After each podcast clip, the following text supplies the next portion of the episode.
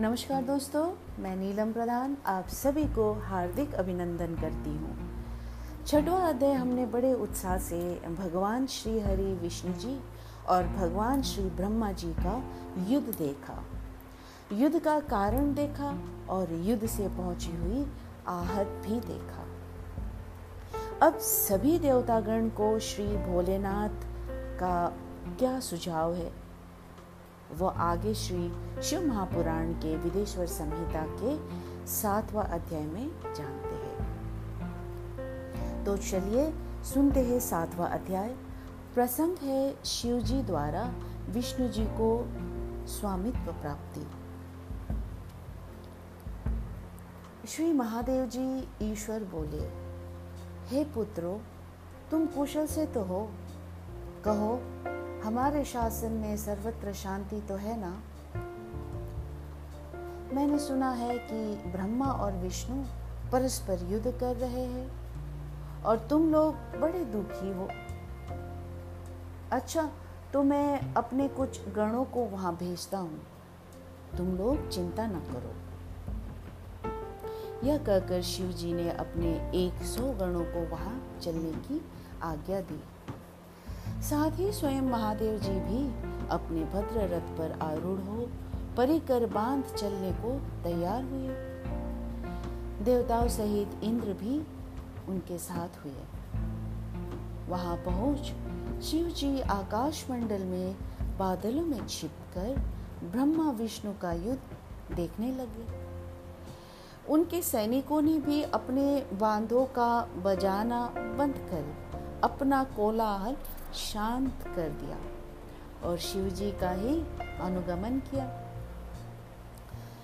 देखा तो ब्रह्मा और अच्युत भगवान श्री विष्णु परस्पर युद्ध कर रहे हैं, जबकि इन एक दूसरे के प्रयुक्त होते ही त्रैलोक्य भस्म हो जाता है। तब प्रलय के इस रूप को देख निष्कल शिव जी से न रहा गया। और वे इनका युद्ध शांत करने के लिए महाअग्नि के तुल्य एक स्तंभ के रूप में हो गए। और दोनों के बीच में जा खड़े हुए। फिर तो उस महाअग्नि के प्रकट होने से वे शांत हो गए। अस्त्रों के शांत होने पर उस अद्भुत दृश्य को देख ब्रह्मा और विष्णु परस्पर कहने लगे कि यह इंद्रियातीत अग्नि स्वरूप स्तंभ क्या है? हमें इसका पता लगाना चाहिए। ऐसा निश्चय कर दोनों वीर उसकी परीक्षा के लिए बहुत ही शीघ्र वहाँ से चले। भगवान विष्णु ने शुकर का रूप धारण किया और वे उसके मूल को देखने के लिए नीचे चले गए। ब्रह्मा जी ने हंस का रूप धारण कर ऊपर गमन किया।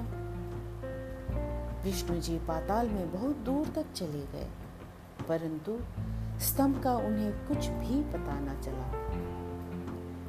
तब वह फिर युद्ध भूमि में लौट आए। उधर ब्रह्मा जी ने आकाश में जाकर केतकी का फूल देखा।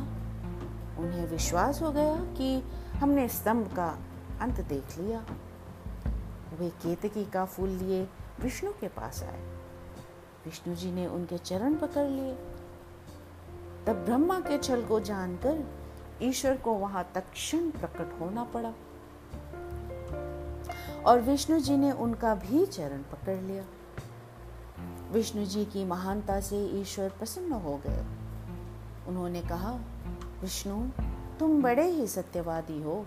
अतः मैं तुम्हें अपनी समानता प्रदान करता हूँ।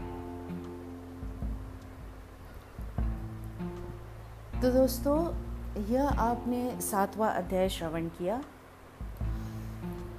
आपने यह जाना कि स्वयं भगवान महादेव जी, श्री विष्णु जी और श्री ब्रह्मा जी के घमासान द्वंद्व को समाप्त करने के लिए किस तरह से एक महाकाया अग्नि स्तंभ में परिवर्तित हुए और अंत में सत्य और असत्य के आधार पर श्री विष्णु जी ने स्वामित्व प्राप्त किया। अंततः हमें ये जानने को मिला कि सत्य और झूठ तो उस समय से ही था जब आप और हम थे ही नहीं। मतलब मैं भौतिक दृष्टिकोण से बोल रही हूँ।